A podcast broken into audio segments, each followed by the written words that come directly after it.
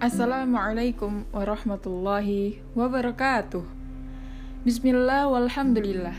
Ashhadu an la ilaha illallah wa ashhadu anna Muhammadan abduhu wa rasuluh wa la nabiyya ba'dah.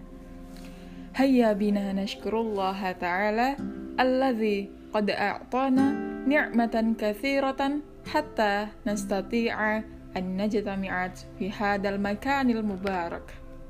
Segala puji bagi Allah yang telah melimpahkan rahmat dan nikmatnya, sehingga kita masih bisa berjumpa kembali pada hari ini, Jumat 13 November 2020, atau yang bertepatan dengan 27 Robiul Awal 1442 Hijriah dalam acara Karimah, kajian daring Ma'had Abdurrahman bin Auf Malang.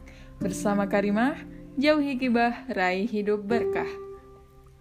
Pada kesempatan kali ini, saya Amarlis Khairunisa akan menemani selama kurang lebih satu setengah jam ke depan, di mana kita akan membahas sebuah topik yang sangat seru untuk dikaji bersama. Sebelumnya, saya ingin menyapa para pendengar setia di mana pun kalian berada. Kaifahalukum ya ayyuhas sami'at, kaifahalukum ya ashabi wa zumalai, asallahu ayyarhamana, daiman bi khair insyaallah. Bagaimana kabarnya teman-teman semua? Semoga Allah senantiasa merahmati kita hingga akhir hayat insya Allah. Sahabat ma'had yang dicintai Allah subhanahu wa ta'ala telah hadir di tempat ini pemateri kita. Guru kita yang amat kita cintai yaitu Ustadzah Tati Jusniati LC. Namun, sebelum menyapa beliau, saya akan memperkenalkan sedikit kepada teman-teman semua tentang profil singkat pemateri kita sore hari ini. Beliau bernama lengkap Ustazah Tati Cusnyati LC. Beliau ada adalah lulusan sarjana S1 jurusan syariah dari IIUI atau International Islamic University of Islamabad, Pakistan. Saat ini, beliau merupakan daiyah dan pengajar aktif di Ma'had Abdurrahman bin Auf Malang. Masya Allah, makin penasaran kan dengan beliau? Mari kita sapa terlebih dahulu guru kita. Assalamualaikum ya Ustazah. Waalaikumsalam. Kaifa haluk ya Ustazah? Wa ana bi khair insyaallah. Masya Allah. Kami mengucapkan terima kasih dan jazakumullah khairan kepada Ustazah yang kali ini sudah datang dan menyempatkan waktunya untuk berbagi ilmu bersama kita semua.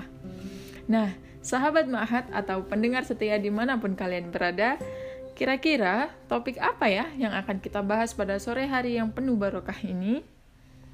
Di antara teman-teman pasti pernah mendengar kata mutiara ini kan? Doa adalah senjata muslim. Nah, pernyataan itu berkaitan dengan pentingnya berdoa. Atau ada juga di antara kita yang kadang suka mengeluh, bagaimana ya caranya agar doaku diterima dan dikabulkan oleh Allah SWT? Kabar baiknya, insya Allah kita akan membahas tuntas pertanyaan teman-teman terkait dengan doa dan tata caranya pada kesempatan kali ini. Jika masih tersimpan tanda tanya, silahkan teman-teman boleh menuliskannya di kolom komentar. Tentang doa, Ibaratnya ketika kita meminta kepada orang tua atau guru kita saja butuh yang namanya sikap merendah atau bahkan di antara kita sampai memasang wajah yang melas atau memasang wajah yang patut untuk dikasihani agar kita dianggap layak menerima bantuan dari orang tua atau guru kita tersebut. Bukankah begitu Ustazah? nah, begitu pula ketika kita hendak meminta atau berdoa kepada Allah. Di sana juga ada adab-adab atau etikanya loh, di mana sudah Allah atur di dalam Al-Quran dan disampaikan Rasul dalam risalahnya. Tak perlu panjang lebar lagi, judul kajian kita kali ini adalah Adab berdoa dan keutamaannya. Saya yakin sahabat Ma'had pasti sudah penasaran kan dengan pembahasan materi kita. Jadi langsung saja kepada yang terhormat Ustadzah Tati Jusnya TLC kami persilahkan.